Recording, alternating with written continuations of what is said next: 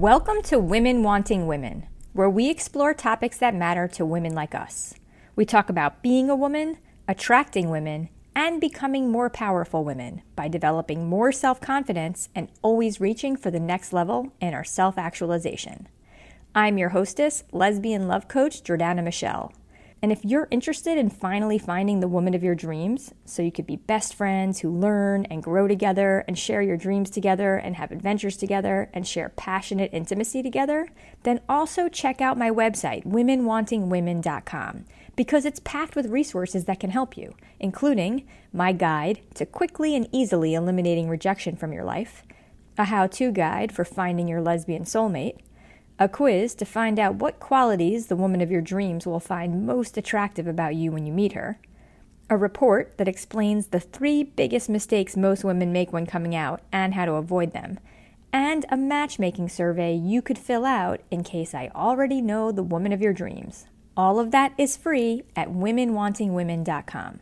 But before we go any further, I have a question. Do you have something you're truly passionate about? Do you have something outside of your day job that matters so much to you that you invest your free time into learning about it and pursuing it? I do. Outside of the work I do for Women Wanting Women and my law practice, I dedicate a lot of time to learning about environmental sustainability. There is almost nothing in the world that matters more to me than stopping the unsustainable practices that are causing us widespread habitat loss, choking off our natural resources, causing species to go extinct, and literally threatening our own existence. I could go on for days about our trash, about all the plastic and single-use disposable items, about the fertilizer runoff and the food waste and the energy waste and the outrageous, unforgivable damage that we're causing and all the denial and the lies that are blinding and blocking most people from understanding the full truth and making more conscious choices. But if there's one thing I've learned from being a love coach, is that we humans act in our own self-interest. The number one rule of behavior change is that people do things for their reasons. They don't do things for our reasons. That's why, as far as I see it, the best chance we have at saving all the plants and animals and fungi and microscopic creatures that make up life on Earth is by making it easy and convenient for everyone to pitch in. I'm that extreme person who shows up wherever I go with my own reusable water bottle and reusable bag and a reusable mason jar stuffed with a meal I made myself in order to avoid takeout that comes with throwaway plastic containers. But I know it's unrealistic to expect other people to behave the way that I do. The truth is that most people are busy and stressed and caught up in their own lives and their own problems and thinking about their own social justice issues, which are probably equally as valid as the environmental issues that I'm focused on. So the only way to get everyone on board with cleaner, greener habits is if we make the clean, green alternative just as easy as the dirty, destructive one. That's why my favorite thing is when businesses create sustainable products that are just as good, just as easy, and just as cheap as whatever polluting thing everyone else is currently used to relying on. And in this episode of Women Wanting Women, I interview my badass lesbian friend Tania Pina, who is the founder of an awesome company that created one of these sustainable products. As you'll hear in the interview, Tania's company, Renewable, turns food scraps into fertilizer for hydroponics farms. So she's helping people grow food using regenerative resources instead of letting those resources go to waste, and instead of producing that same fertilizer by mining for minerals in dangerous, destructive ways in faraway places. Tania is an interesting, innovative, deep, and soulful person with a super inspiring story, and we can all be proud that this badass boss is a member of the queer female community. So I hope you enjoy my interview with the lovely Tania Pina. Tania, thank you so much for making the time to come on the podcast. No problem. Thanks for having me, Jordana. All right, we're doing a take 2, actually, of the podcast right now, because our first round, we had so much to talk about that we realized that our conversation may not be even fun for other people to listen to. So we're doing it again this time so that it doesn't sound too much like an insider conversation. I think that's for everyone's benefit, right? I think you're going to enjoy this version of it way more. At least that's the goal. But I love that you're here with me, and I'm so happy to share my badass friend with my community. You're amazing, and you really inspire me, so I'm excited to get into it. So I really want women to understand how it is that you came to start the business that you started, and the ways that the business that you started is impacting the world, because both of those sides are so important. So let's tell the whole, I want to hear the story. Yeah, so I went to school at Virginia Tech. I got a bachelor's in business information technology, graduated 2006, and literally the day after I graduated, I moved up to New York. So I don't have any family up here, but at the time, my girlfriend was also up here. And I worked in finance for roughly 7 years, first with Ernst & Young, then with Fidelity Investments, and then I ended it right before I started Renewable with a small asset management firm that was a part of New York Life Investments. So my vision was never really to be in finance. I always had this clear vision of like being this businesswoman with like her computer and laptop. Like that was clear to me even in middle school, but it never really quite, you know, made itself distinct as to what exactly, how that would play out. Like what you'd be doing. Yeah, what I'd be doing. With your computer. What you'd be doing as a businesswoman with her laptop. Exactly. Exactly. So how did you like working in finance? It's a culture that I don't align with well. So I say that because I'm a huge people person. I'm also incredibly empathic. And when things are so transactional and just about the money and it's like, that's all people care about, it kind of drains me. And so I would try to find these ways to kind of keep myself engaged and motivated. And so one time there was this incident that happened with my direct manager where I think she felt threatened. You know, you have a young employee, she's incredibly driven, talks to everyone, not really, you know, pretty fearless, I would say. And so I think, you know, she took it upon herself to make sure she put me in my place. And it really threw me for a loop and put me underneath the bus. And I felt like it was completely unwarranted. So you show up and you're fearless. You talk to everyone and you have a manager that's feeling threatened by you. And you say she wanted to put you in your place. Tell that story too, though. Exactly what happened. Sure. Yeah. So we, you know, I was the only person that supported her, and everyone in the department knew that she had a pretty high attrition rate, but I can get along with everyone. I feel like I have a pretty congenial personality, and there were some mistakes that is definitely okay for the position that I was in, because I'd only been supporting her for at least a year. I'd been with the company for at least 2.5 at that point. And instead of directly telling me and bringing to my attention what those mistakes were. Like a normal mistake that weren't even a big deal that anyone would have happen in that position. And anytime you're directly managing someone, there's going to be little mistakes that happen, of course. Exactly. It's like she kind of maintained a log, right, of mistakes, and then brought that up to our department head. And then we had a meeting, and I wasn't aware of any of this until that meeting happened. So that the reflection on my part is as if I'm making careless mistakes. There's a slew of careless mistakes, and you know, maybe this isn't the right position for Tania. And it's like, had I known as I was making those mistakes, of course I would have rectified. I would have course corrected. Right, but she didn't give you that opportunity. She wasn't looking to make you a better employee to support her better. She was looking to get you. Totally. At least that's how I felt, right? Seems that way if she wasn't even making you aware of how you could be better. Right. And so, you know, I, after that meeting, you know, obviously a little tense, I took a walk in Central Park and kind of needed to reset a little bit. Then I came back to my desk and I sat down, opened up the next window tab on the browser, Google, and literally in my left ear, I heard the word sustainability. Came out of nowhere, soft voice. You put the picture behind it yourself. And you just like heard this whisper. Yeah. Yeah. Which is so funny. There's a quote that I love from one of my favorite love coaches, Annie Lala. She says that intuition is your future self leaning back and whispering in your ear, telling you what to do. Oh, and it's so true. I've had so many other experiences where it has happened as if it was my future self. Kind of like, I told you so. That's exactly what would have happened. So you leaned back from the future and whispered in little Tania's ear, sustainability. Just as one word, nothing more. And then what'd you do with that word? So then I Googled sustainability conferences, exactly that search phrase in Google. And there was a conference that was hosted by a trade association called BioCycle.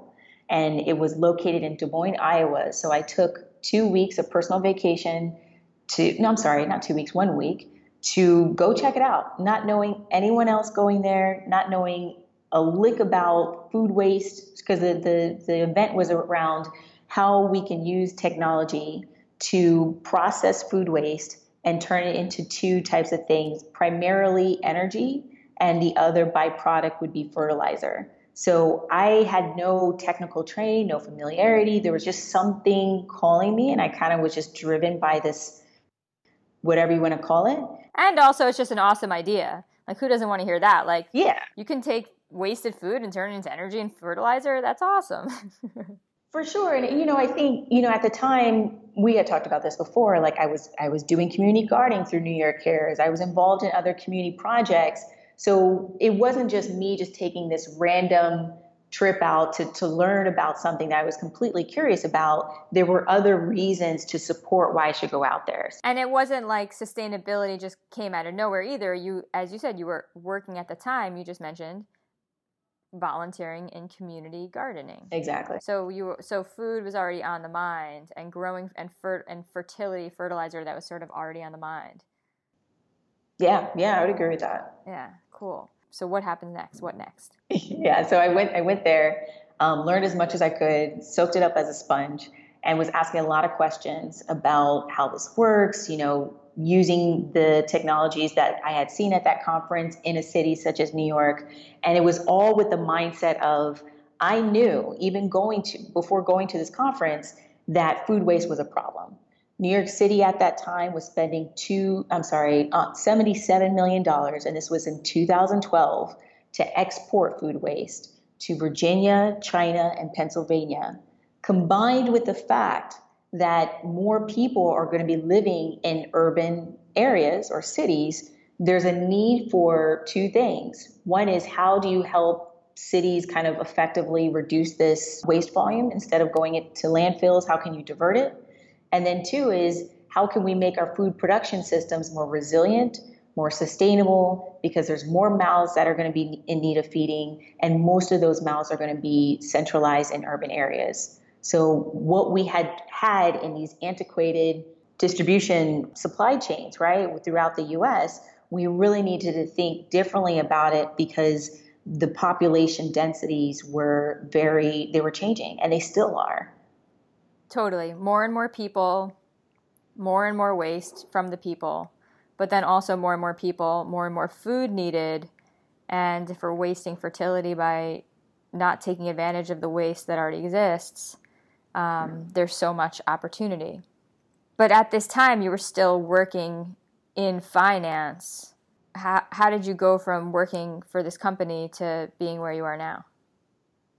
Yeah, so, you know, I worked with that company for a little over 3 years. And during that time, I was pursuing a master's of sustainability at Columbia. I just started taking more classes to kind of get into that program. Was that before or after you heard the word spoken in your ear? Oh, this is definitely after. So, you know, it's not like you just went to one conference. It sounds like you were really interested, because you're volunteering at a community garden. You're going to get your master's of sustainability. When did that, like, how did you think to do that? I mean, can we dig a little bit into your interest and your curiosity and where it led you and the sort of things that you did? Because so many people, you know, you hear the term like, oh, pursue your passion or follow your dreams or whatever. And then some people don't have that. Or even if they were to have little sparks of interest, wouldn't know what to do with it. And it sounds like that word whispered in your ear, you did so much with it. Yeah. So when I came back from that conference, it gave me enough information to realize that, okay, there is a need for handling and the management and how to kind of reclaim food waste. There's going to be a learning curve around how to effectively do that, but I'm definitely interested enough to pursue it, just to do the massive amount of research to get myself familiar with it, right?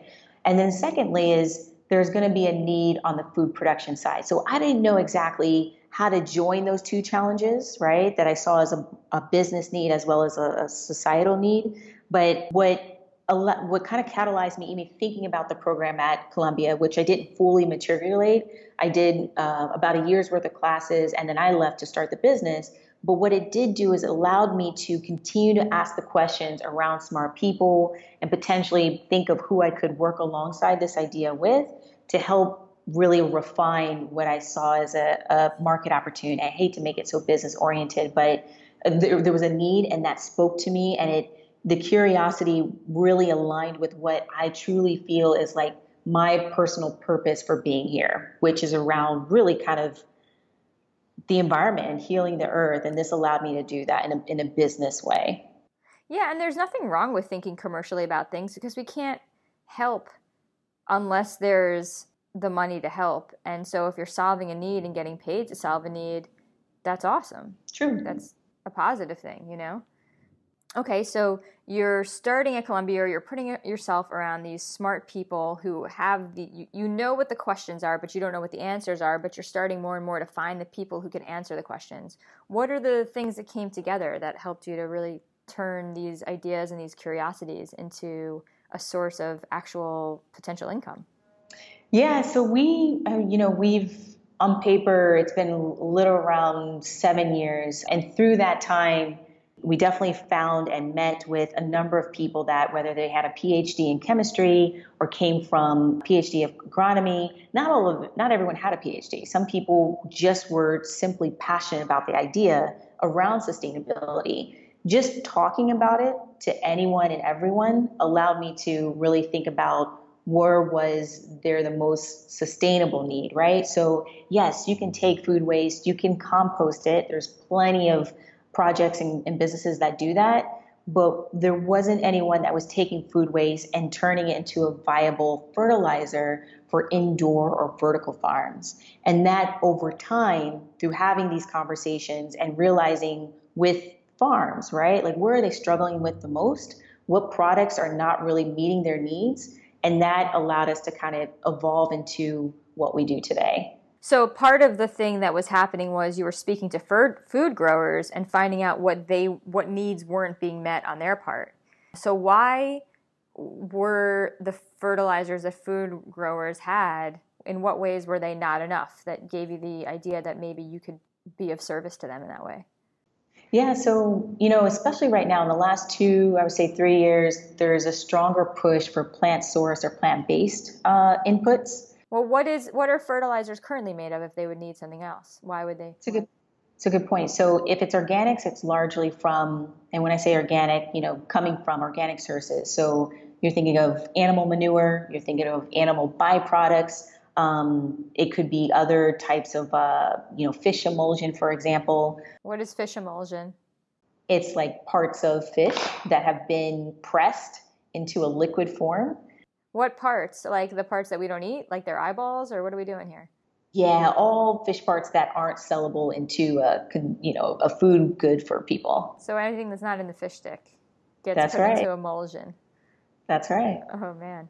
Which is a really great source of like some nutrients that plants need, but it doesn't work for a hydroponic farm. And when I say hydroponic, we're thinking of farms that grow in soilless systems. So we wanted to fit that gap, is how can you allow for organic fertilizers to be compatible with those systems? So the fertilizers that currently exist from organic sources that you were speaking to, when it came to people growing food in dirt, there wasn't much of a lack. But when you were conversing with business owners that were creating were growing food in water-based systems, you found that the fertilizers were lacking in some way. And what were you finding? You're exactly right. So the other part to that, before I speak towards the lack, is there's a growing concern and a growing demand for non-manure-based fertilizers because of the scares around E. coli and salmonella, especially last year. So you had romaine lettuce that had recalled, you had other spinach that were recalled around those two types of viruses. There's been a demand for farms that grow in soil as well as other systems to source it from non-manure fertilizers. And so that was another driver for what we do. Now, in a soilless system, the organics typically of those on the market now and before they weren't giving the nutrients to the plant in a consistent way. So what that meant was a farm would grow with organic fertilizer, but their head of lettuce wasn't nearly the same size or same weight as a head of lettuce grown with the conventional fertilizers, which are mineral salts. And the reason why mineral salts are even of a topic or discussion is because they're carbon intensive, or it takes a lot of energy to mine and extract and transport it, because they're coming from far places such as Brazil and China. So because of these E. coli scares and because of all of these things that are freaking people out with lettuce or whatever, romaine, the big romaine scare, food companies all of a sudden having to throw away all this romaine lettuce, they said to themselves, we need to find a way other than animal manure to bring nutrients to the food that we grow, which, by the way, I hate, because what better way if we're going to have all these animals than to use their poop? And if we don't use their poop, what are we going to use the poop for? I guess at that point we're going to have to put it in biogas reactors, and true. It's such a mess that this has even happened. There's so many. But the scare was caused by other reasons, not because we're using fertilizer and manure in smart ways. So I don't like this, but that's besides the point. That's just me going back. So because of the scare around E. coli, now these food processors, or now these food growers, want to find fertilizer that is not made from poop. Yes, and that doesn't mean it's the majority of the market, but there are some farms and people that sell to farms that are looking for that. And how did you even know about the hydroponic growers? How did that come to your attention as a potential for you? How did this all intersect for you? Yeah, I don't get that question often, and I have to think back about that. So I knew that people were growing in soilless systems ever since I saw, so there's a great book by Dixon Despamier around the vertical farm. And he wasn't the first person to kind of bring that concept to me, but people growing indoors, given that it uses 90% less water than growing in soil. But I've always kind of had this vision around just being able to produce food in controlled environments. And it didn't really kind of make sense to me until I realized that when we had used, so we were kind of testing this from a garage, right? Basically testing a mix of food waste with animal byproducts in it, and then also testing fertilizer that had, let's say, cow manure or bat guano and so forth, versus fertilizer that's sourced from just plant-based inputs, so let's say vegetative waste. Realizing that in a soilless system, the challenges of using those fertilizers that had animal inputs in it, that then triggered to me that if I'm having this same issue, much larger farms aren't using organics because of that challenge. There's just too many risks associated with that. Because to give you a very clear picture, it was creating mold blooms, which is a huge food safety risk. And so not only is it a food safety risk, but it also prevents a whole crop cycle from being able to be sold, because it was basically hard to even get the crop to grow without any risk of disease or viruses from that source. So first of all, you even got to the point that you're playing with poop in a garage and trying to grow stuff with it, which I think is a whole other thing you skipped over, which is cool. It's experimentation that you're doing. We didn't even get into that. It's like you're such a creative, a forward-thinking person that, you know, that's like almost an afterthought. So I'm like experimenting with different types of fertilizer in a garage, you know, which is so badass. But what you're finding is that when you're using organic-based fertilizers in a water-only system, it gets infected by mold blooms, which ruins the whole crop.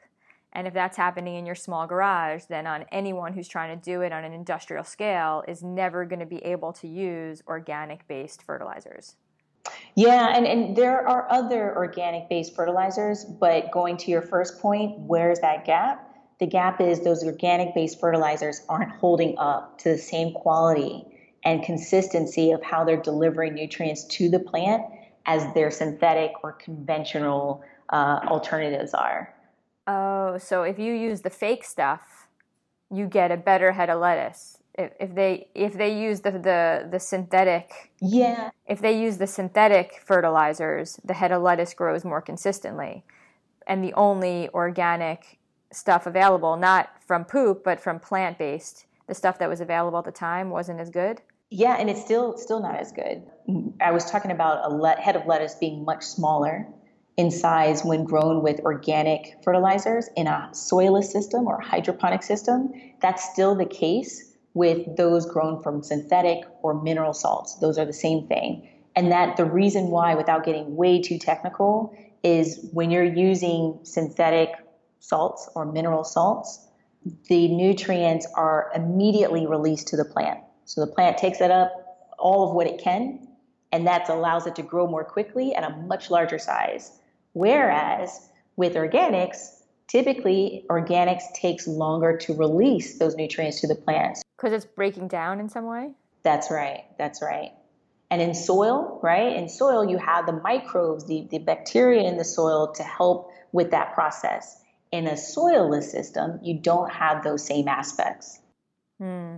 I see. But, and then people might say, well, why not just grow in soil? And the answer is because when you grow vertically and you grow indoors, you can get more food in less space and use 90% less water. Exactly. So despite the complications where growing in soil might be a lot easier in some ways, in other ways, there's a lot of benefits from trying to grow vertically without the soil. Yeah. And also you're able to grow more per square foot. And the other advantage of growing indoors is when you think about the weather challenges because of climate change, and you think about bugs, right? So you're not having to use pesticide. Those controlled environments, you're able to produce more with less challenges. But admittedly, not everything, right? You can't grow potatoes, you can't grow corn, but there is increasing interest to diversify what is grown indoors than just tomatoes and lettuce, for example. But tomatoes and lettuce can be grown indoors. Oh, absolutely. And so you saw an opportunity that there was a need for better fertilizers that are plant-based. And you were experimenting with different mixtures in this garage. How did then you move forward to see how you could really be the person to solve this problem? So it was a combination of me kind of being around the right people at the right time. So the team at the time has two of our now board of directors, where one has a PhD of chemistry, another one in agronomy. And we realized that taking food waste, there's some things that we can mimic from a formulation perspective and reach the same goal as synthetic alternatives, right?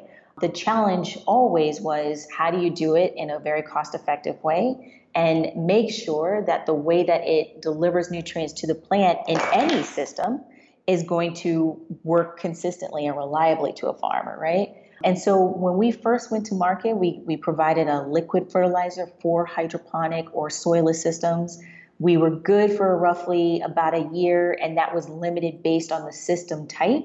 But it wasn't going to allow for us to truly go to market with, because we had some challenges with larger farms being able to use that for a number of reasons. It was really expensive to produce. And the second thing was the ability of the nutrients to be as concentrated in a much larger soilless system. We were having a lot of challenges there. So that then forced us to rethink, or what they now call pivot, right? To change the product into a dry or granulated or pelletized format, meaning the food waste and when I say food waste, we're working with produce waste that can't go to farms or food banks from food processors and food distributors, right? Because any cuttings or any produce waste that from a food safety perspective, it may have fallen on the floor, they can't sell that, right? So we'll take that, and we, within 24 hours, turn into a pellet or a granule.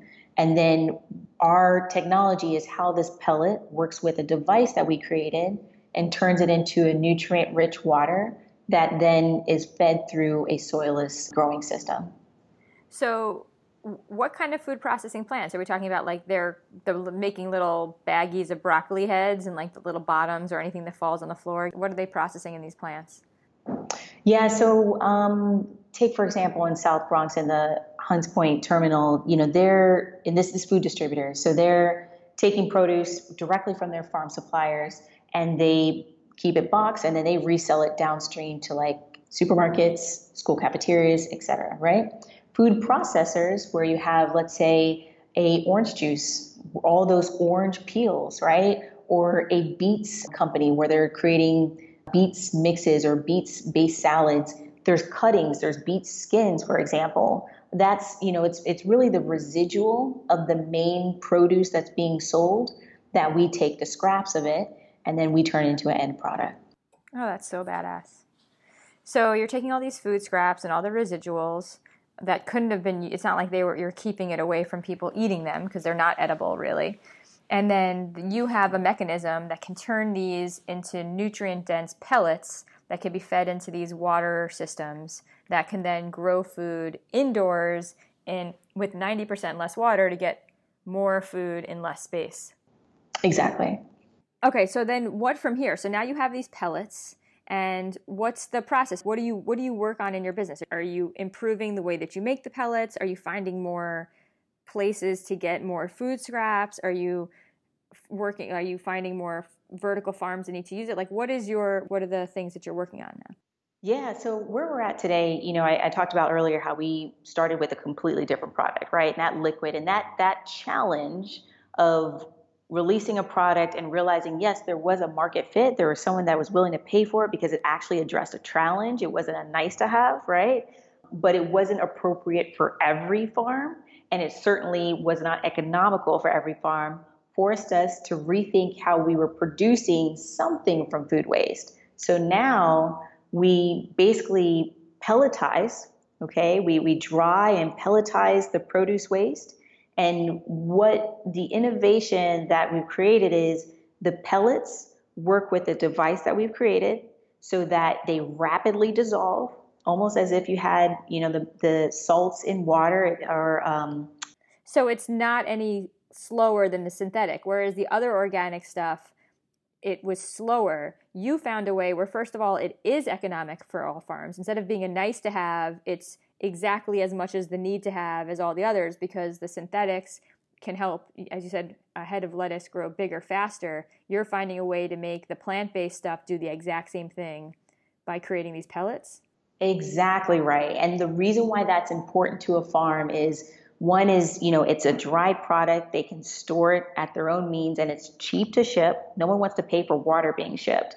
And the third thing is, if we're coming in offering what the industry standard or substitute, which are the mineral salts or the synthetic, we'll call it, it's, I don't want to say game changer, but it allows so many more farms to convert to our product. Because if we're coming in, providing a product that can match the price, and ideally we'll price it a little bit more because the fact that it is organic, but match the price and be comparable in how it performs, then it's a no question. Why wouldn't you want to change it? Because there's so many farms now that want to do the right thing. They want to grow in closed loop sustainable operations. They want to use, you know, ideally regenerative inputs or fertilizers.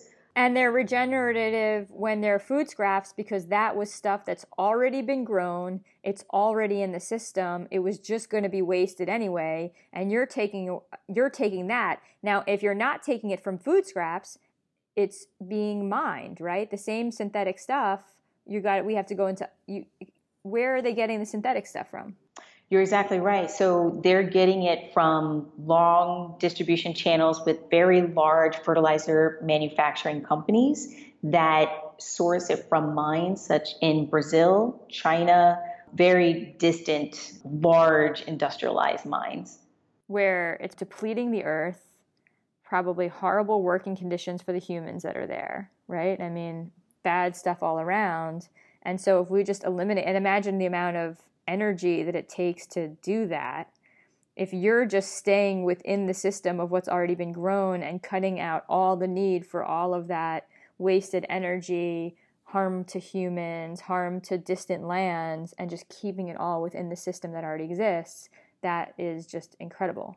And you're doing it in a way where it's just as functional as the other stuff and just as cost effective as the other stuff. Exactly. Yeah, I mean, we just want to make it as effortless as possible to get it into more farms' hands. The only thing that, you know, is different for these farms is it's a new way of growing. So instead of a farmer taking the mineral salts, right, our competitor, putting it into their system, and allowing it to dissolve, turning it into nutrients immediately. And then sometimes there's even residual or remaining salts that weren't completely used by the plants, but they have to flush that out. All that water has to be flushed out, right? Instead, we're providing our system where the nutrients stay in the system and continue to give nutrients over time to multiple crop cycles. So more than one head of lettuce in more than one crop cycle can grow, and therefore it creates a true biological system, as you would see in Mother Nature, where it's self-sustaining. Wow, so you're literally infusing their water with life, kind of. I mean, I like that concept, but yeah, I guess you could think of it that way. Because otherwise you're describing this like dead salt situation where, yeah, it kind of pumps the plants with nutrients, but then the water is sort of dead and they've got to flush it out and then it's wasting the water. Hey, it's like, I thought you were supposed to use 90% less water, but if you're flushing out all the water, then you didn't do us any favors now, did you? You're just sort of, it's not really saving any water. You're totally right. No one talks about that, but you're 100% right. Well, I should talk about it. But it sounds like your product is actually bringing life to the water and giving and turning it into water, like the gift that keeps on giving, it sounds like. Exactly. That's incredible. And I think that when I met you, you were still on the liquid stuff. And so this is a relatively, when did you do this? I want to say September. Yeah, we didn't even talk about this yet. That's so cool. Life got ahead of us. Yeah. I didn't even know that there was this new development. So you kind of cracked the code on a massive industry challenge. Yeah. I mean, we've been pretty underneath the radar because we're still doing our own testing. But if all goes well, I would say, yeah. So you could be creating a whole new industry standard in a growing and really important industry. Granted, yes. But granted, you know, it works for some crop types. For some crops where they need a much higher amount of, let's say, nitrogen, right, which is one nutrient type, they couldn't use our nutrients because there's only so much that we can provide of that from the produce waste. So what does it work for? So great point. Tomatoes, you have berries, leafy greens, herbs, hemp, cannabis, you name it. There's those in terms of like what we're paying attention to would be what it works for. And then what doesn't it work for? Corn. I would also say wheat, any of the grains where it's a very high amount of nitrogen. Which you told me they weren't really growing indoors anyway. It's not like they were successfully growing it with the other stuff. Exactly. Okay, so you actually are at industry standards for anything being grown indoors. You're just saying that you haven't cracked the code on all foods, but you certainly have cracked the code on anything that's already being grown indoors. You found a way to do it, keeping all the food waste within the food system. Yeah, that's correct. And has anyone else other than Renewable figured this out? Not that we're aware of. Our approach to it has been very different, and we haven't really been paying attention to like who else is doing it, but at the same time, not that we're aware of. Holy cow. Tania, I'm so proud of you. I didn't even know that you had done this. I appreciate it. Wow. I'm really impressed. This is just so incredible. Can we talk about life as a business owner and sure. and what the personal challenges of that are for you? And because you've gone so far, and just since I've met you, let's bring it back to you and what that's like for you. Yeah, I mean, I think, admittedly, reflecting back on that, because I used to be engaged to a person I was with for 7 years, and looking back at that, the stress that I dealt with back then, which was a little bit different because I worked full time for a crazy person while also doing Renewable. This is when you were in finance still? No, that was post finance. So we had moved. I had met my ex at that time. We had moved down to Virginia to lessen the cost of living, be closer to family. As you were starting Renewable? That's right. And then we came back to New York in 2015, and that's when we first raised our outside capital. And the stress that I had while in Virginia, because I was just in a very different environment of who I was working for. And I think also the stress management, I'm much more experienced at now, but I would definitely have treated things differently with the person that I was with, looking at back in hindsight. And I think that definitely took a toll on our relationship. And I think that's common for most entrepreneurs. But me thinking about it in hindsight now is like, I probably have similar, if not more stress. And I think just the way I could have talked to that person and just kind of removed myself from situations so that things wouldn't have escalated. As an entrepreneur, I could have controlled things better. And maybe I would have been in that relationship still. Is she the one that got away? She, you know, I tried to make it work out. And I think that's for everyone. I really try to make it work out despite what had happened. But yeah, I would say she was the one that got away. She was a good person, but I also think, Jordana, she was, so her being Persian, I do think that she was kind of, she succumbed to the family pressure of like, what does she have at her age? You know, when is she going to start a family? Like all of those really started to be a lot of, kind of be weight on her shoulders. And I was preparing, I don't know if I ever told you, but like I was preparing to get pregnant while starting this company. And I'm so glad it didn't happen because I realized right before we split that her having a kid, which wouldn't have been good for anyone, it was out of selfish reasons. She just wanted to have the kid and achieve that for her life. And it didn't necessarily need to happen with me. So you were in a relationship with someone that was, you were sort of filling a role for her. Yeah. As opposed to having you were really her soulmate. I never looked at it that way, but maybe. Yeah. And it's also interesting because when you were talking about the weight on her shoulders, and I think a lot of women experience it, if they want to have a kid by a certain time, but you want to have a company and you want to have career success, and you probably could have given her the family a lot easier if you went back to your finance job and just made steady money. But instead you were taking a chance on really making the world a better place and solving real problems and creating a real business for yourself. Yeah. And that kind of speaks to like, you know, my calling. Unfortunately, I always place this calling ahead of everything else. And I also think that put a detriment on the relationship, but even despite the struggles I've went through in starting the company and kind of just going about it with all the risks, it's always kept me incredibly happy. So it's like I just stayed committed to it. Mm. Yeah, having a higher purpose is totally. Or what is the calling? So what is this calling that you speak of? Like, what is it? How do you define it? What do you see it as? Yeah, the calling is, you know, I think I have like healing tendencies, and for me, I try to translate that into the environment. So how can I, whether it's incentivizing others or doing it through Renewable, what's the greatest impact to the environment that I can create? Well, do you think there'll ever be a time where you achieve what you want to achieve and then maybe the calling will already sort of, it won't be ahead of everything else because maybe you'll have gotten to it? Is there ever going to be a point where you think? Yes, certainly. Like once there's a point of I've kind of reached what I needed to achieve with Renewable, I'm certainly going to fall back. And even, I would say as soon as this year, like it's not going to be ahead of everything, but because you're talking to someone that like is still at a growing stage and early, it's always kind of had that level of priority. But yeah, I would say very soon it's going to be balanced with everything else in my life. And I'm putting many more things ahead of Renewable. And even after Renewable, I honestly, Jordana, just want to get some land and farm. That's my end goal. Yeah, because you really seem like You've created great impact with the solution that you found to a legitimate problem. But there'll probably be a million more callings ahead of that as well. And it's so cool that you're doing all this and creating a company that's based on so much purpose. And it's probably, you know, you're a really spiritual person as well. That's another reason why we're such good friends. How do you think that your spirituality and your empathic nature plays into all of this? That's a good question. I think it's allowed me to remain committed to it.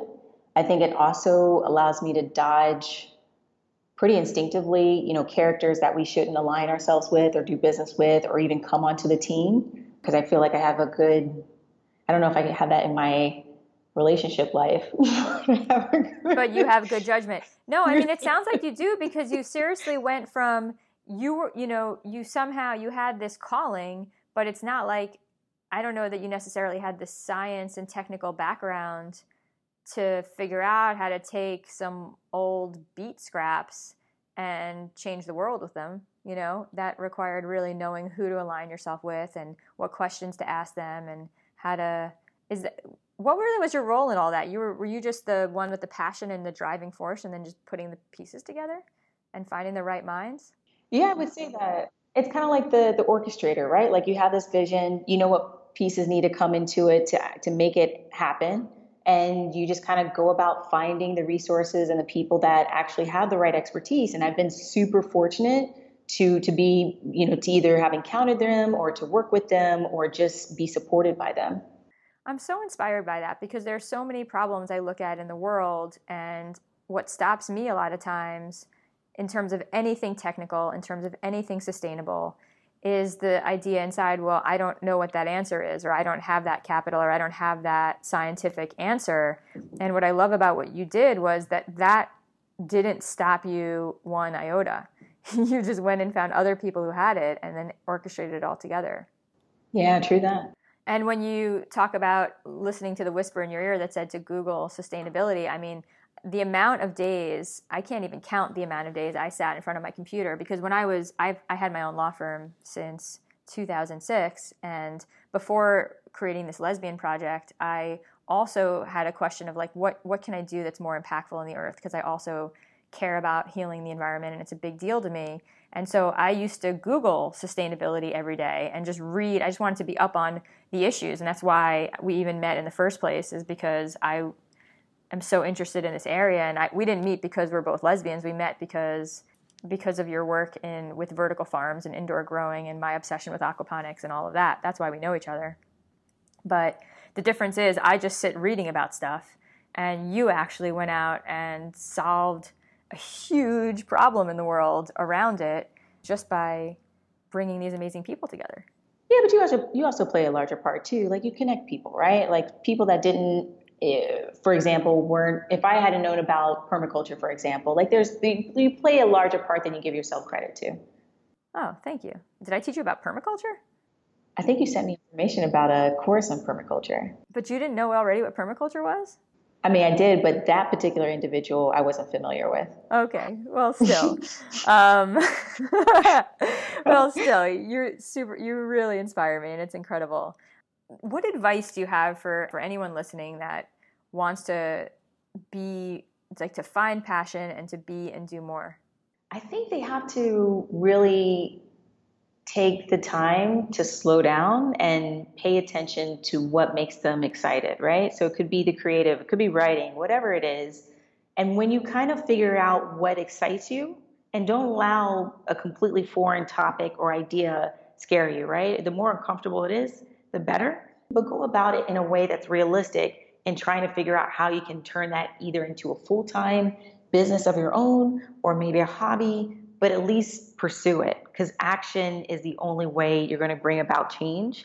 And, you know, I think for those that are more entrepreneurial minded, as long as that thing that makes them childishly, you know, curious about it, as long as it matches up with a need that hasn't been met yet, don't provide something that everyone else provides, because it's going to make it that much more challenging in starting your own business. And I don't want to say that to everyone, but just if they can provide something that is different, whether it's your perspective or the product or service itself, that will make the path a little bit easier. And that's just my personal experience. Yeah, and also just even before the business starts, what inspires me so much about you is you're volunteering at the community garden just because it inspires you, and you're volunteering with test prep kids because it inspires you. So not being afraid of doing whatever it is that inspires you, and then understanding that there'll be more inspiration that comes from that, because action leads to more inspiration. It's not like inspiration necessarily has to lead to action. Action can lead to inspiration. Totally. Is definitely what I've learned from you, or is definitely what your story illustrates so beautifully. Thank you. Is there anything else we should cover or talk about? I would say, you know, this is an amazing time for women to get involved with food, to get involved with nutrition, and to get involved with food production. There's so many programs, and I think we all are awakening to this idea of creating a more conscious food system. I think we do a better job than our predecessors in acknowledging that we have to change in order for, you know, future generations to be able to thrive and live off of what we currently have. And if not, we really do jeopardize the existence of future generations. And so I encourage anyone to reach out to us or me. I'm on LinkedIn. Our website is www.renewable, which is spelled RE-NUBLE.com. And I'm more than happy to either connect you or try to see where I can help out. And I have links to that below. And I would just want to encourage more people to Google sustainability and start really learning about not only the major challenges that we're facing as humans, but also the incredible opportunities there are to create breakthroughs the way that Tania has. And I think if for anyone who hasn't already Googled sustainability and doesn't understand exactly the implications of what Tania is saying that she has done in the world, I encourage anyone to go look that up and understand more, because this is an incredible woman who's a total badass, and I'm lucky to call a friend. Aww. So I will have a link there below. Is there social media? Where can they follow you on social media? Yeah, we haven't been updating recently because there's been a number of things going on with the facility coming online, but we do have LinkedIn, we have Instagram, Facebook, you name it. You're a rising star. I want more people to follow you personally, not just your business. Where can people follow you personally on Instagram?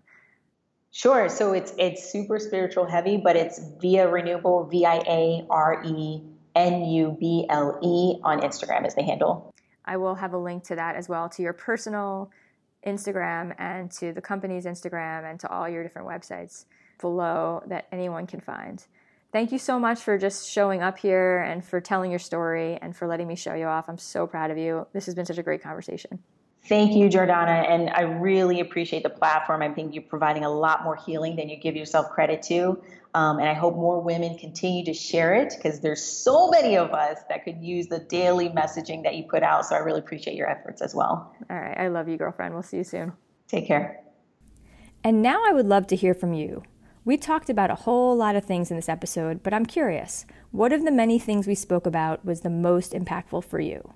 Head on over to the blog at womenwantingwomen.com and let us know. And if you're interested in finally finding the woman of your dreams, so you could be best friends who learn and grow together and share your dreams together and have adventures together and share passionate intimacy together, then there are free resources for you that can help on womenwantingwomen.com, including a guide to quickly and easily eliminate rejection from your life, a quiz to find out what qualities the woman of your dreams will find most attractive about you when you meet her, a report that explains the 3 biggest mistakes most women make when coming out and how to avoid them, and a free matchmaking survey you can fill out in case I already know the woman of your dreams. All of that is free on my website at womenwantingwomen.com. And when you claim your free access to any of those things, you automatically become a Jordana Michelle Insider, which will give you instant access to an email training series I created to help you get on your game to finding your soulmate faster and easier, and to help you grow the deepest possible love together once you finally do meet. Plus, you'll get exclusive content and special giveaways and some personal updates from me that I just don't share anywhere else.